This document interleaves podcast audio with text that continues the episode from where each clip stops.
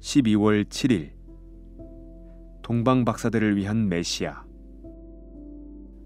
헤롯 왕 때에 예수께서 유대 베들레헴에서 나심에 동방으로부터 박사들이 예루살렘에 이르러 말하되 유대인의 왕으로 나신 이가 어디 계시냐?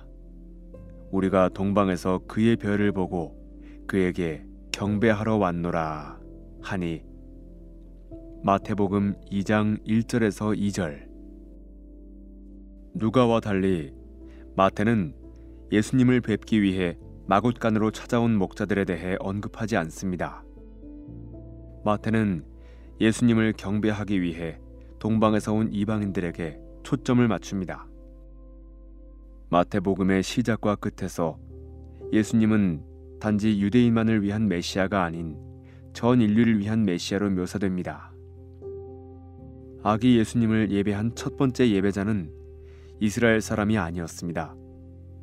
그들은 동방에서 온 박사들로서 구약의 율법에 의하면 부정한 이방인이었습니다. 마태복음의 말미에는 예수님의 마지막 말씀이 나옵니다.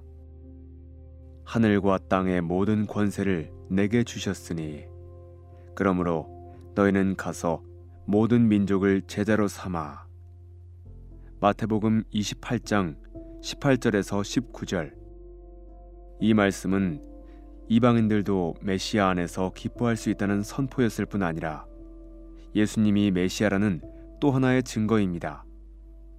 메시아에 관해 반복되는 예언들 중에는 온 나라와 왕들이 세상의 통치자인 메시아에게 나아온다는 예언도 있기 때문입니다.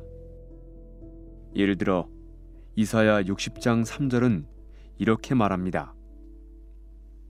나라들은 네 빛으로 왕들은 비치는 내 광명으로 나아오리라.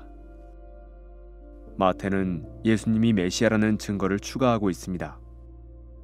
마태는 예수님이 이스라엘뿐 아니라 모든 나라를 위한 메시아임을 보입니다.